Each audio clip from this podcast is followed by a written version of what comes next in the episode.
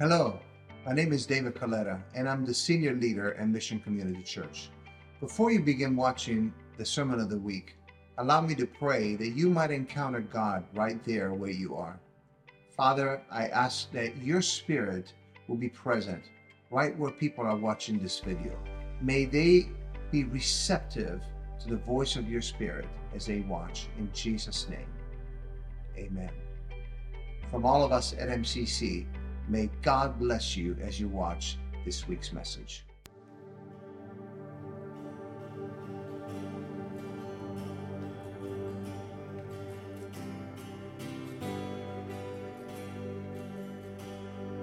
And I've searched the world,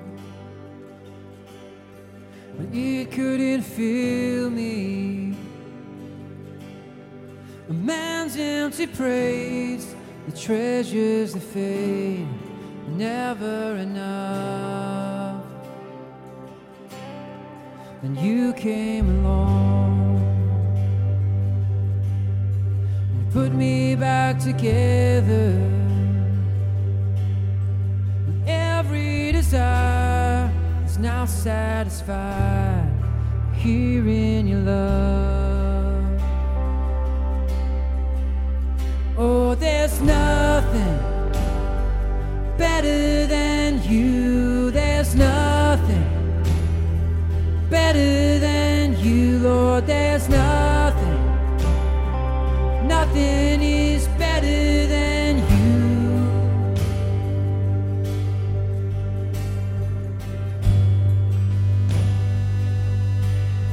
And I'm not afraid.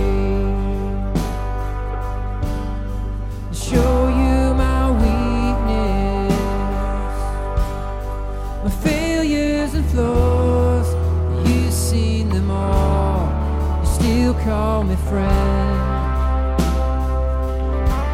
'cause the God of the mountain is the God of the valley, and there's not a place your mercy and grace will find me again. There's nothing better than you.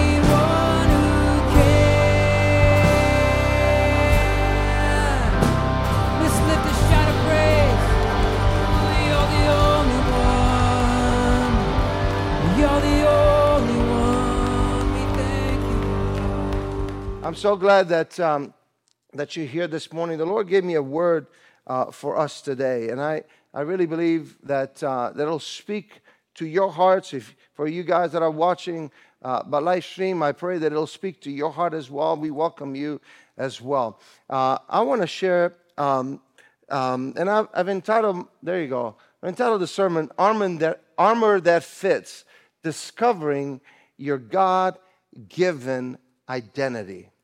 And I want to talk about our God-given identity today because we're going to look at the story of David and Goliath. It's a very famous story.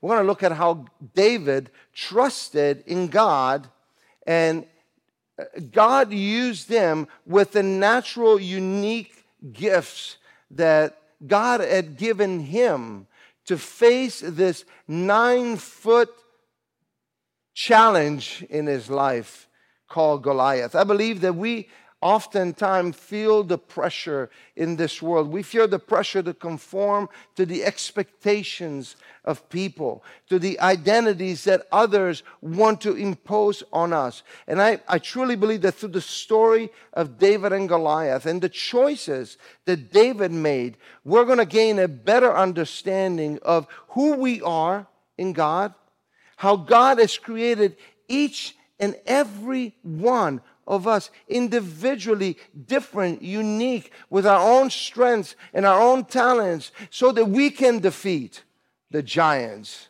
in our lives. Come on, somebody.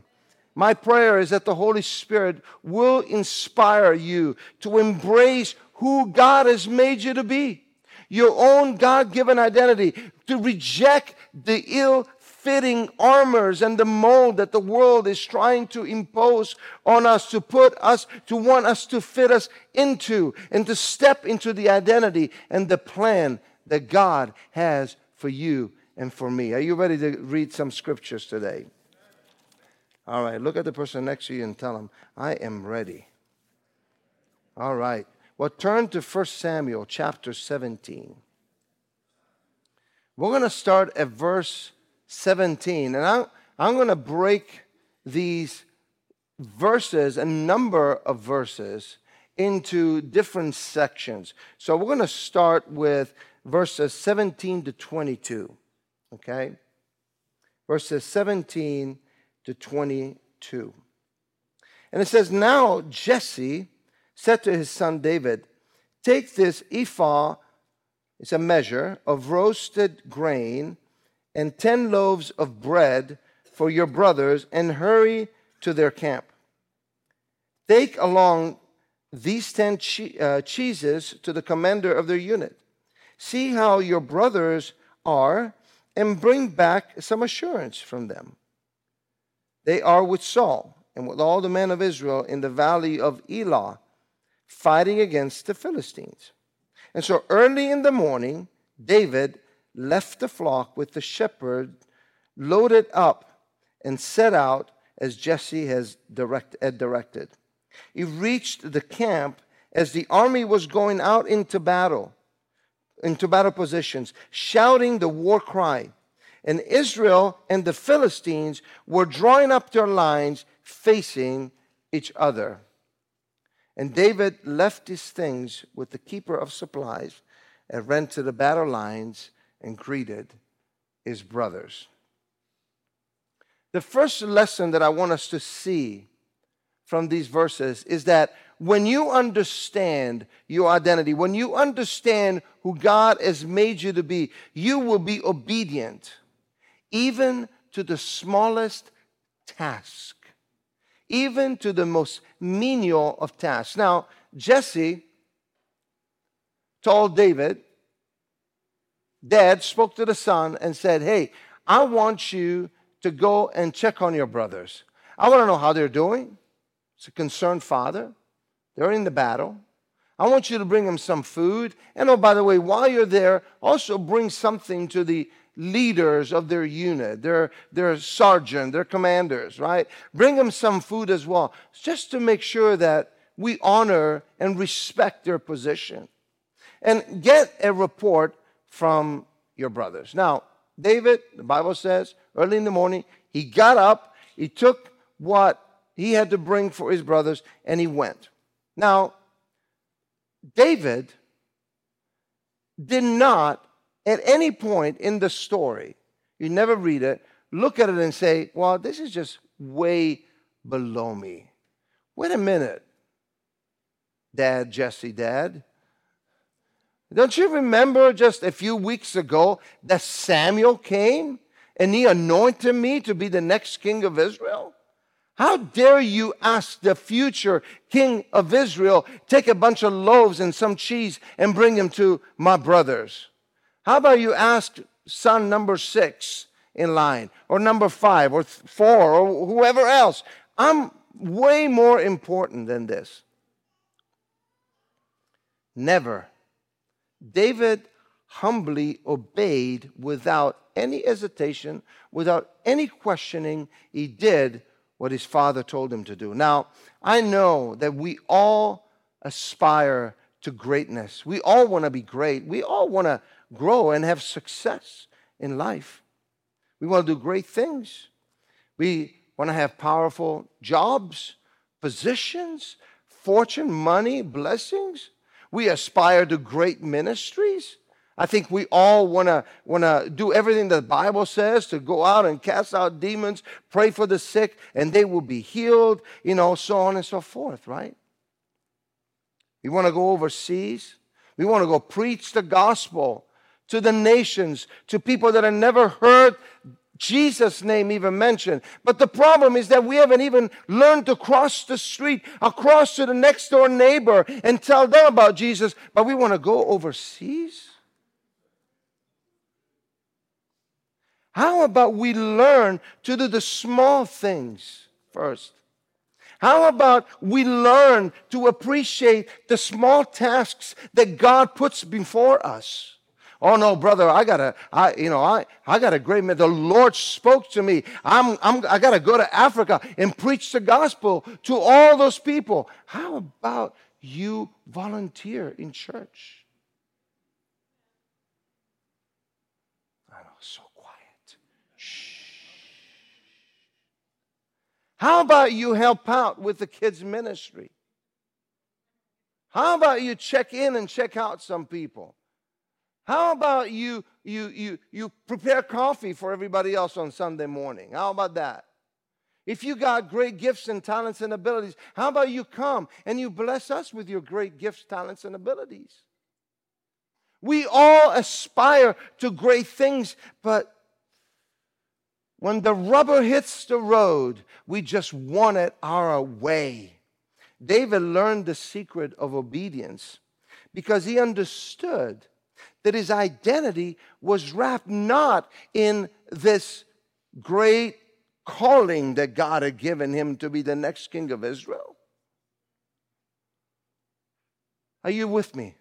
He understood that his identity was not wrapped in him being the future king of Israel. His identity was seen in his humility and in his obedience to do the smallest, the little tasks, the little silly things that maybe no one is paying attention to.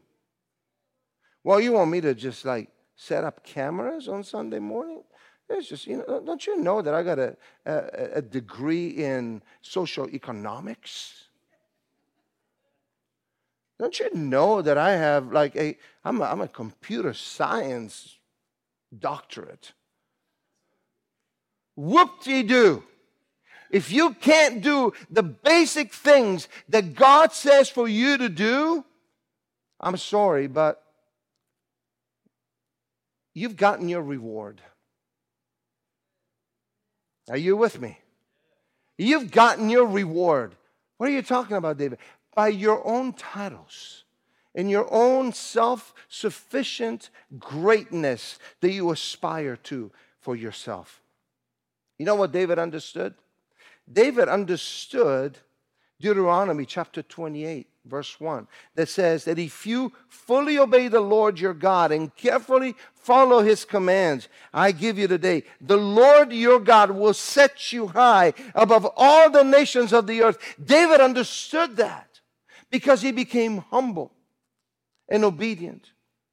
David understood Isaiah chapter 1, verse 19, that says, if you are willing and obedient, you will eat the good things of the land. David understood that. You know what also David understood? David understood that in the little things, if we are faithful in the little things, Luke 16, God will make you faithful over the bigger things. Oh, well, that's just too small for me to do. I mean, you want me to stand by a door and check kids in and out? Yeah, somebody's got to do it. I could go on and on and on with verses that talk about the blessings and the honor that God bestows on us when we understand the very small, insignificant things that God calls us to do. Are you willing this morning to obey doing the menial tasks, the small things for the glory of God, whatever that will be? Now, that could be at home. I mean, I learned a big lesson this week.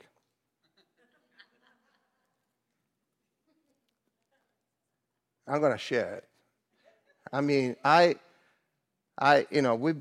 Lois and I have not been very well. So I was looking around. I'm like, this toilet's got to be cleaned, you know? I mean, it's like, I clean these bathrooms. And she's like, since when was that my responsibility? I'm like, right on, right? Right on. Oh, he's right. I'm like, whew, dear Jesus. But you know what? The Lord spoke to me through that for this sermon. Because I'm identifying a problem without being part of the solution. You know, we are so good in church at identifying all the problems. You know, I wish that was this way. I wish that was that way. I wish that, you know, this and that and the other. Unless we are willing to be part of the solution, I don't want to hear the problem. That's what Lois told me. She's like, buddy, look to your left. There's a Dolby scrubber. So you know what I did? I got on my knees and I cleaned that toilet and I cleaned the sinks. And I did what I had to do. I mean, after all, we got two bathrooms, right? One for her, one for me.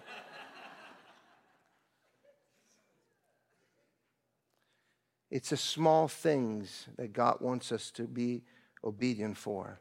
Even if it makes us uncomfortable. Remember that Samuel himself told Saul just a few chapters before, to obey is better than sacrifice. Why did he tell him that? If you go read that story, Saul was fighting the Amalekites. And God gave specific orders, said, I want you to do this, that, and the other. And he did none of that. He let the men do whatever they wanted. He let them keep the spoils of war when God said no. And then told them to obey is better than sacrifice. God is looking at the heart more than the outward experience. All right, let's go to our next section.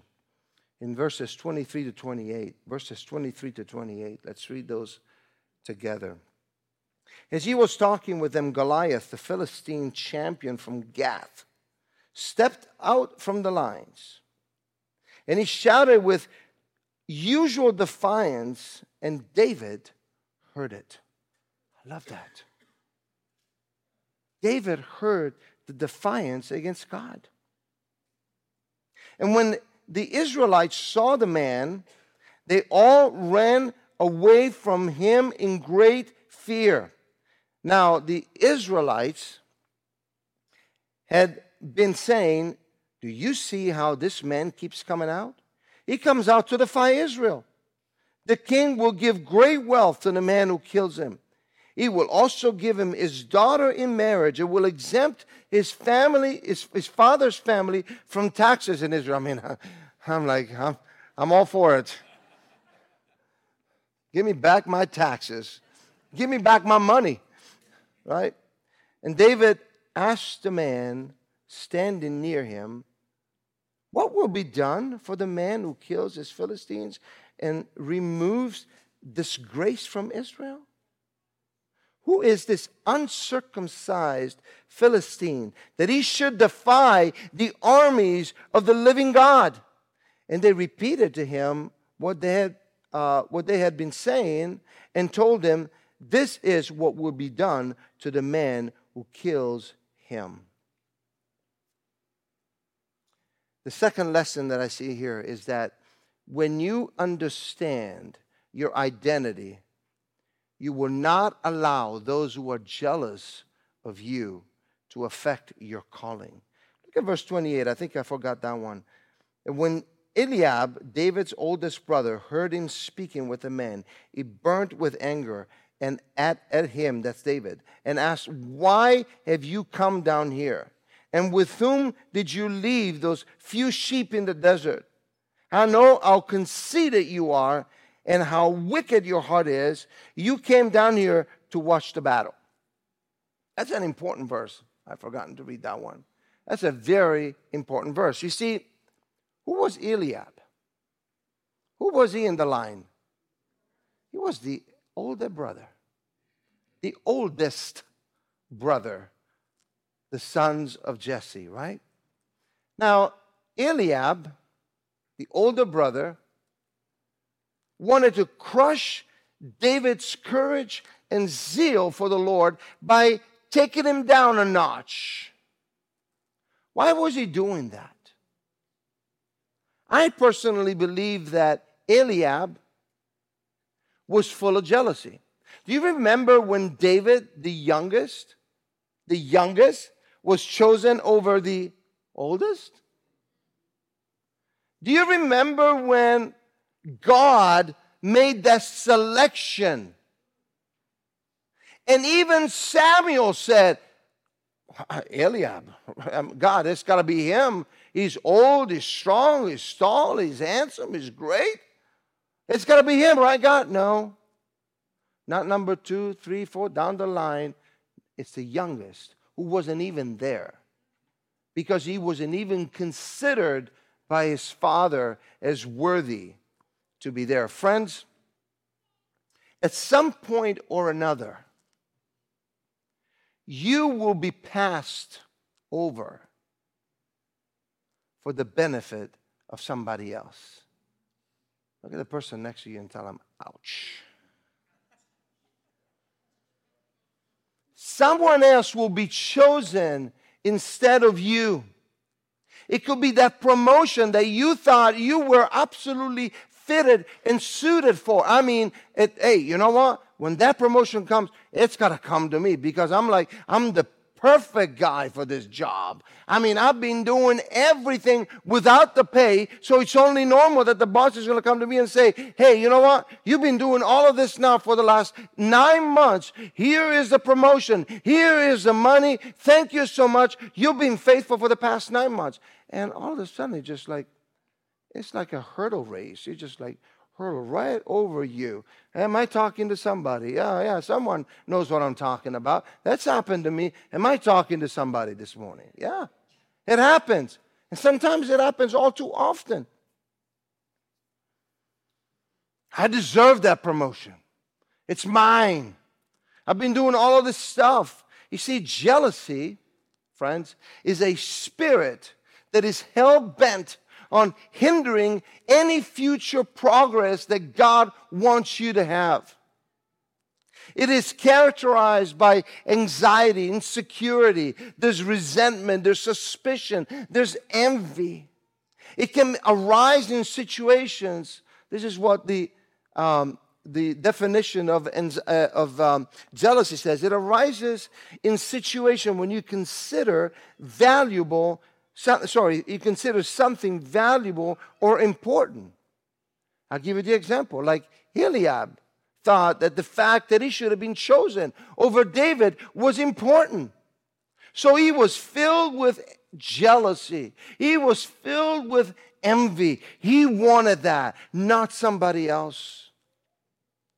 The Bible is clear, friends, that jealousy is a twisting and destructive force, a spirit of jealousy. Listen to what James chapter 3 says. But if you have bitter jealousy and selfish ambition in your hearts, do not boast and be false to the truth. This is not the wisdom that comes down from above. Like, can you make it any clearer, God? But it's earthly, unspiritual, and are you ready for this? Demonic. It's jealousy is demonic. Envy is demonic. It's the enemy hell-bent on your destruction. For where jealousy and selfish ambition exist, there will be disorder and every vile practice. I have seen churches destroyed because of jealousy, because of envy, between this brother and that sister bickering and fighting at each other. I have seen families destroyed for the same purpose, jealousy between brother and sisters, between dad and son, mother and daughter, etc., etc., etc. Companies, entire companies have been destroyed because two partners would not see eye to eye. There was jealousy and there was anger and there was envy. It will destroy. In Proverbs chapter 14, verse 30, it says, a tranquil heart gives life to the flesh, but envy makes the bones rot. I want you to know that envy and jealousy will cause sickness in the body. If you are sick over something and you cannot explain what in the world is going on in your body, go to God and ask Him, Lord, is there any jealousy? Is there any envy in my heart towards somebody that has been undealt? Guys, this is serious stuff. We let the things that are so important slip by, and then we wonder, what in the world is happening with me? I pray, and I never get the healing that I need to get. God, where are you? And God is saying, well, look in your heart. What's all that jealousy, that anger, all that anger, all that stuff inside of you? You got to let it go. You know, Paul in chapter 13 of 1 Corinthians gave us the love chapter. What does it say? Love is patient. Love is kind. Love does not what? And or boast. It is not arrogant. That's love. That's the love of God. That's the love of God that is unpolluted by jealousy or envy. God wants us to have pure hearts. So what should our response be then, friends? I believe that rather than standing in jealousy against people that may have gotten that promotion, that may be more blessed than you are, don't give your heart to jealousy, but give your heart to supporting those people. Stand shoulder to shoulder with them. Be a blessing to them. You know why? Because God sees your response and my response. He sees our reaction to these situations, and He is the one that blesses us. Remember, Psalm 75 says that promotion comes from the Lord. Promotion comes from the Lord, not from all of your knowledge and abilities, your skill and your talents and all the wonderful things that you bring to the table. Promotion comes from the Lord. From the Lord. And then in Proverbs 18, verse 16, it's a beautiful verse. It says that when we allow God to bring the promotion, right? At that point, your gift will make room for you. All of the great things that God has endowed you with, poured into you, the wisdom, the blessing, the knowledge, the skill, the talent, the ability, all of that will come together.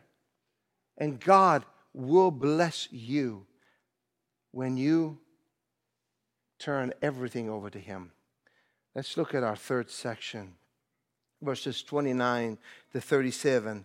It says this, Here David replies to his brother, "Now, what have I done?" said David. "Can I even speak?"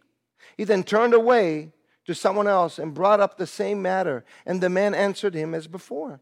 What David said was overheard and reported to Saul, and Saul sent for him. I want you to know that that is the very example of Proverbs 18 and 16, that his gift made room for him.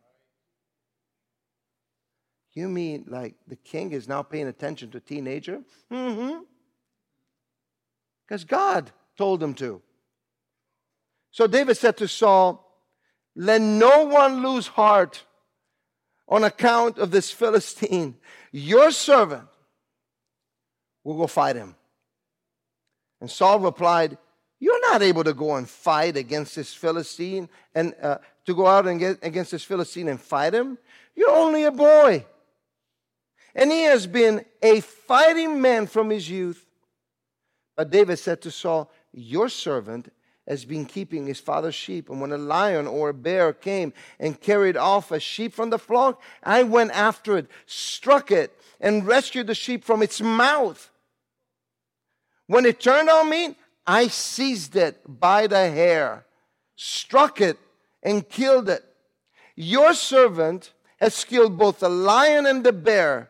This uncircumcised Philistine will be like one of them, because he has defied the armies of the living God. The Lord who delivered me from the paw of the lion and the paw of the bear will deliver me from the hand of this Philistine." Saul said to David, "Go, and the Lord be with you."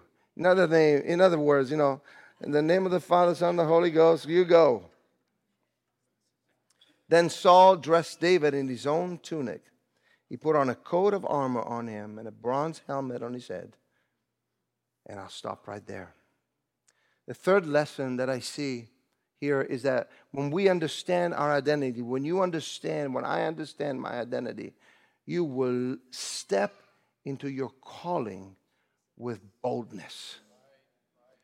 You will step into it with boldness. Now, when David faced Goliath, he was like anywhere between the ages of 16 and 19, most scholars would agree. You say, how do you know that? Because in Numbers chapter 1 and verse 3, it says that men who were allowed to go to war had to be of the age of 20. David was not at war with his brothers. So it's only normal that he was anywhere between 16 and 19. Even as a teenager, friends, David understood his identity. He understood who he was. He boldly shared his resume with King Saul. I mean, I think that David was a little bold, but perhaps a little cocky too at the same time. His brother was maybe not completely wrong about David. I don't know. I mean, can you imagine? You're up for a promotion. You go up to your boss and say, "Boss, you know what I'm talking about? Of course. You're going to choose me, right?"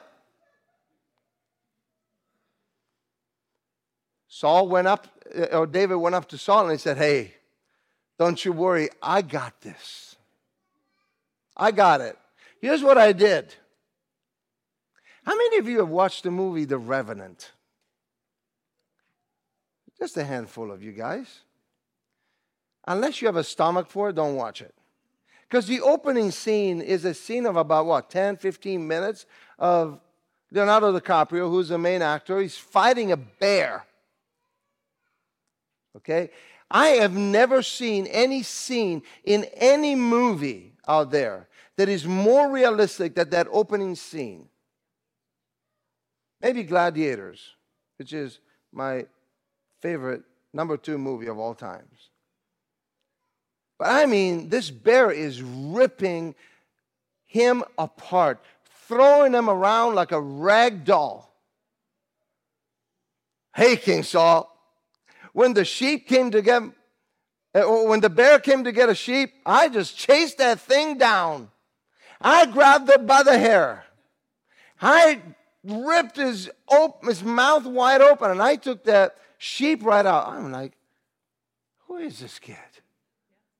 And oh, by the way, I went after the lion, the king of the forest, the most powerful being, right? Arr! Nope. I just ripped his jaw apart, and I took that sheep right out of its mouth. Can you imagine? This was David. No kidding, he had confidence. But look at verse 37 we read. What did he have confidence in? He says, the Lord who delivered me. He wasn't that strong of a cocky, bold individual to say, I did it all myself. No, you know what? There were superheroes in that day. David would be one of them. But he wasn't a superhero. He was a young man filled with the power of God. David, at a young age, displayed more integrity than Saul did for most of his life, if not all of his life, and even most of us.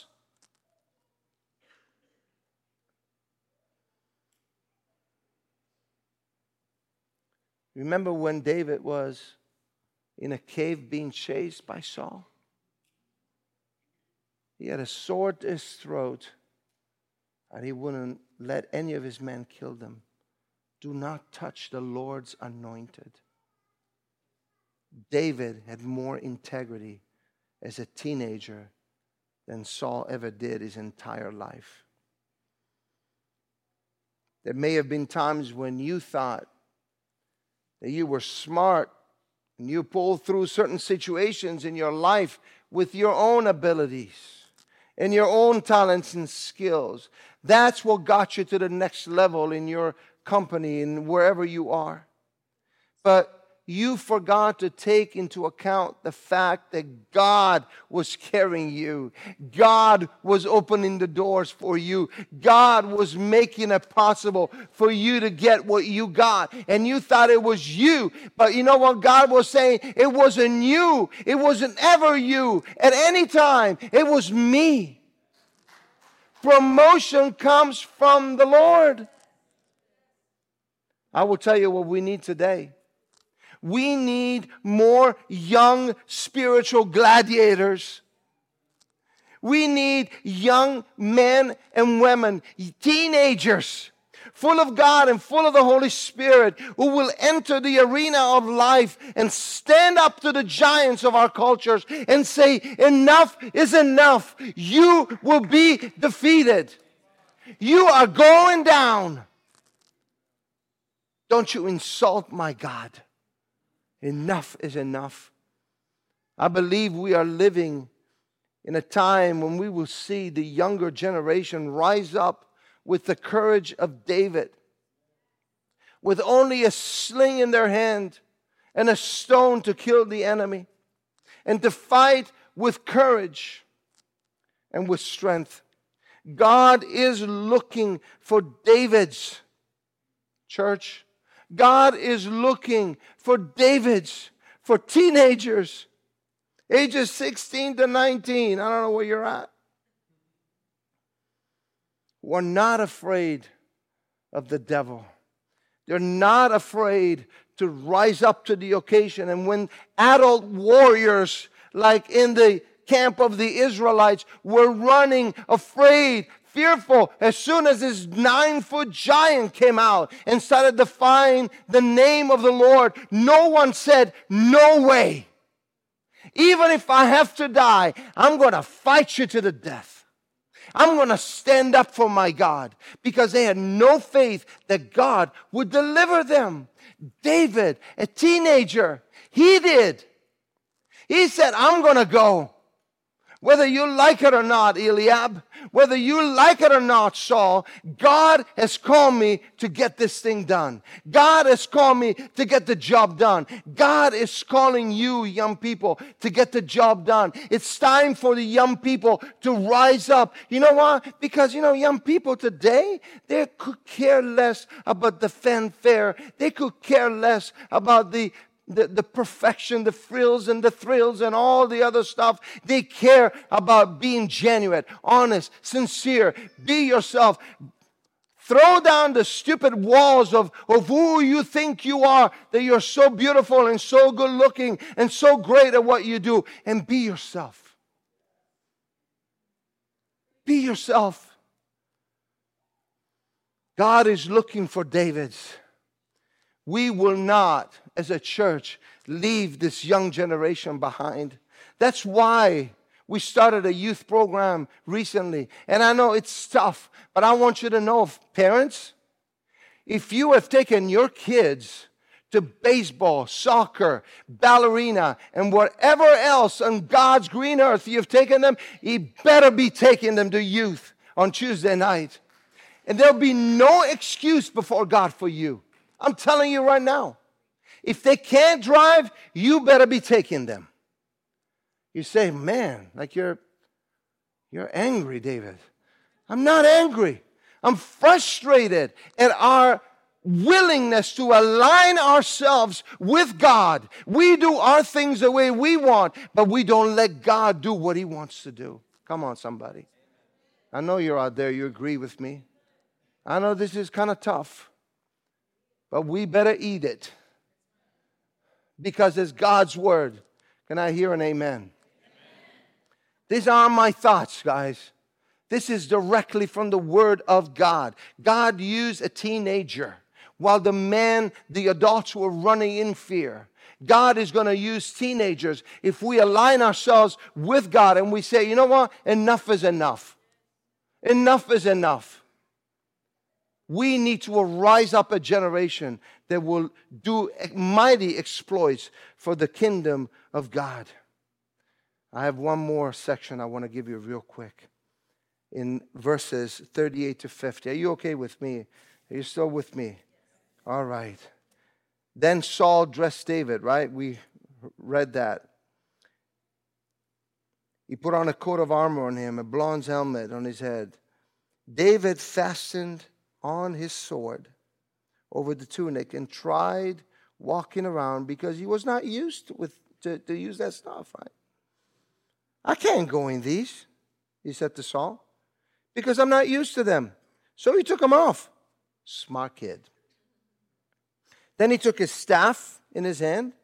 He chose 5 smooth stones from his stream, put them in his pouch of his shepherd's bag, and with a sling in his hand, he approached the Philistine.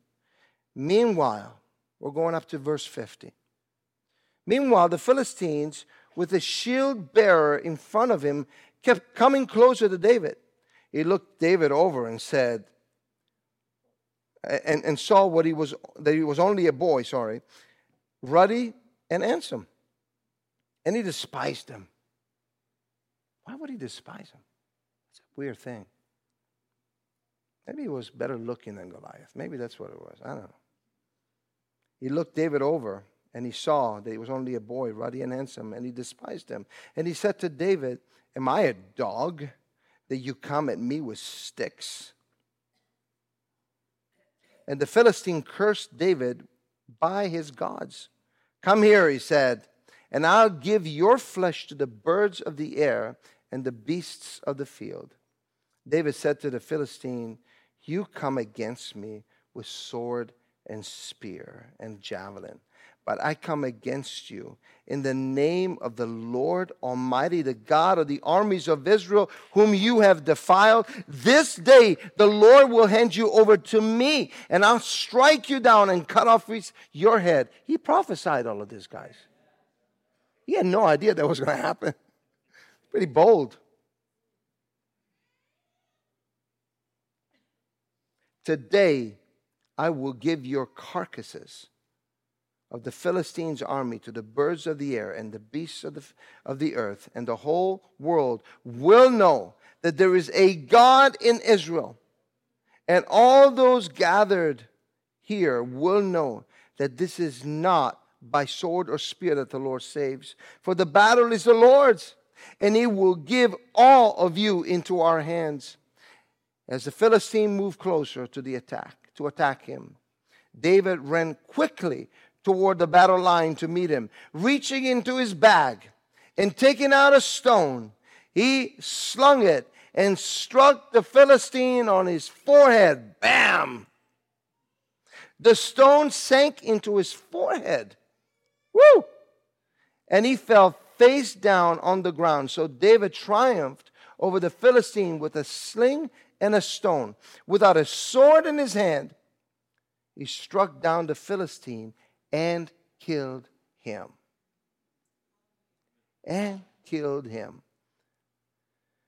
Fourth lesson I want us to see here is that when you understand your identity, you won't fit into someone else's anointing. You're going to be who you are because God has called you to be who you are. You see, what Saul was really doing that day when he tried to put on his armor on David, he tried to make David like himself. He tried to turn David into Saul. His armor and spear represented Saul's identity, ill-fitting and unneeded. Saul was an arrogant man who thought he was the greatest. You know, when he was chosen to be the king in 1 Samuel chapter 10, it says that he was taller than the rest.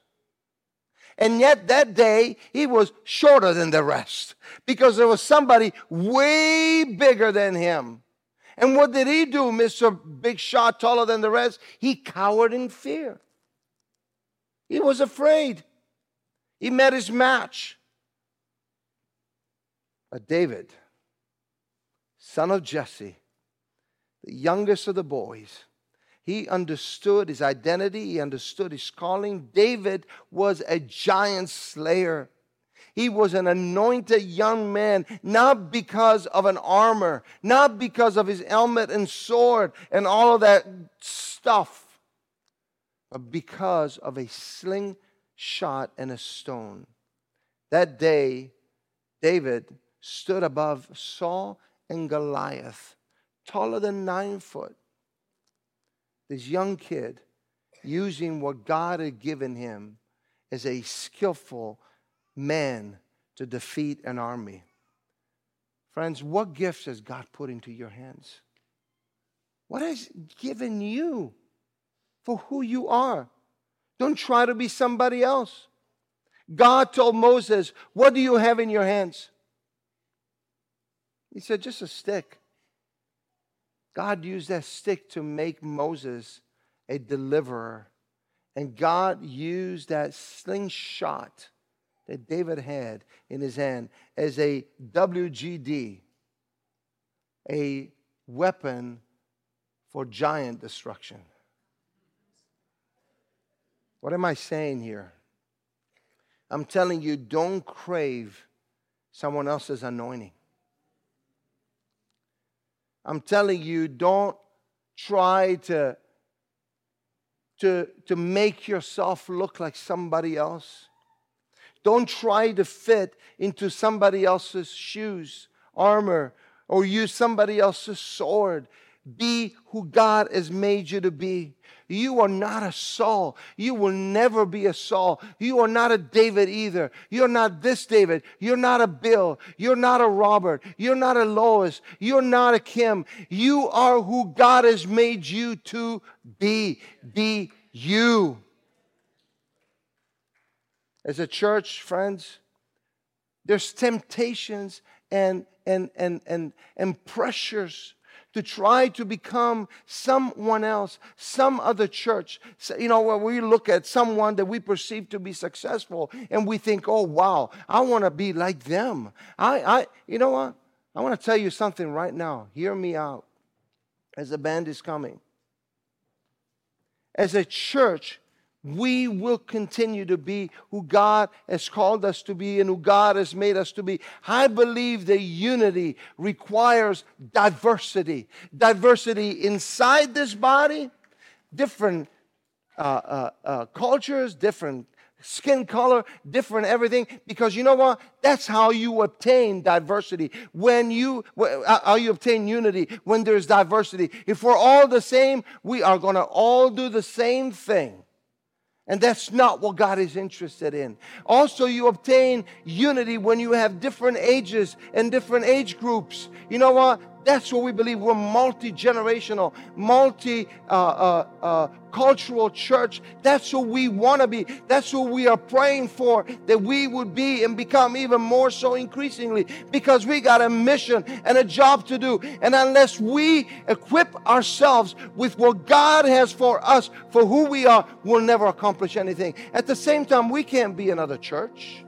I can't be Bethel Church. I can't be Antioch Church. I can't be Gateway Church. I can't be any other church. We have our own identity of who we are. We better accept who we are. And you know what? Well, I don't like what we are. Well, you know what? Go find yourself another place where you like where you are. Because when you will get there, I can assure you, you will not like something and you will go to the next place and to the next place, unless you decide, here's a shovel and here's a pick, and I'm going to dig my foundations here. I'm going to stay here. I'm going to work for God. I'm going to do what He calls us to do, because God has a purpose and a plan for each one of us. And that's also for us as a church. Jesus, help us. When we choose to stay in our lane, we're going to be way more successful. I have a friend, I want to close with this. I have a friend who was telling me that he likes to go swim. And, he says, one day I was swimming and I wasn't really paying attention where I was swimming. You know, there are lanes, right, in the swimming pool. So he's like swimming, and he's like, without realizing, he crossed over into the next lane and kicked the lady next to him without even realizing it. That's what we do as churches. We don't accept who we are. We cross into somebody else's lane because we think that that's the right thing to do. I got to be more like that. We got to be a church of signs and wonders and miracles. Let's go and be like somebody else. No, we're going to be who God calls us to be. And you know what? That doesn't mean that we're not going to be a church of signs and wonders and miracles. It doesn't mean that we're not going to be a church with the prophetic flows and all that stuff. That's not what I'm talking about. I'm talking about embracing our identity. Embracing who we are. Or the past couple of weeks, the Lord has been speaking to my heart about where we are as a church and where God is taking us. I can't wait to share it with you. But I tell you something, we are not done. We're moving on. We're moving forward. We're advancing. We're taking territory. We have got to grow. We have got to get what God has for each and every one of us. And it doesn't stop right where we are. Church, capital C, will be powerful and effective when we embrace our differences and we accept who we are and we allow God to use us for who we are and not try to be somebody else. There will be no envy or jealousy. There will be collaboration, and there will be great kingdom impact when we accept who God has made us to be. The same for you personally. Stay in your lane. Don't go crossing over and kick somebody in the face because you don't know. You don't know how to swim in the other lane. You got to stay where you are. That's what God has called you to do. I'll tell you one thing. When we do what this man did, this young man did, here's what happens in verse 51, our last and final verse. David ran and stood over him. He took hold of the Philistine sword. He drew it from the sheath, which tells me that David, the Goliath, never even got close to taking the sword out of his sheath, because he went tumbling down like some tree that's been chopped down. He took that sword and he chopped his head. What he prophesied a few verses before happened that very moment. David did it in the power of God. Not in his own power, in his own strength, but in the strength of the Lord. Notice, in the strength of the Lord. It was God that empowered him. Today, you may be looking at your life. You may be looking, and there are giants in your own life. You've been fighting on your own strength. You've been trying to get things done. But you know what? You just can't seem to do it. You've been doing the darnest, the best that you can, but you can't seem to win that battle over that giant in your life. I want you to know today that if you turn your heart to God and you humble yourself and you say, I want to be more like David. I want to be a man after God's own heart. I want to be a man who will just turn his attention to God and not to my own strength. That God will meet you right where you are. And when you thought that you were going to defeat the enemy with that sling, you know what? I believe that the angel of the Lord went there and said, okay, let me put some speed on that. A little faster. Boom! The stone sank in his head because of the power of God in his life. God will give you the strength that you need, that I need, to defeat the giants in our lives.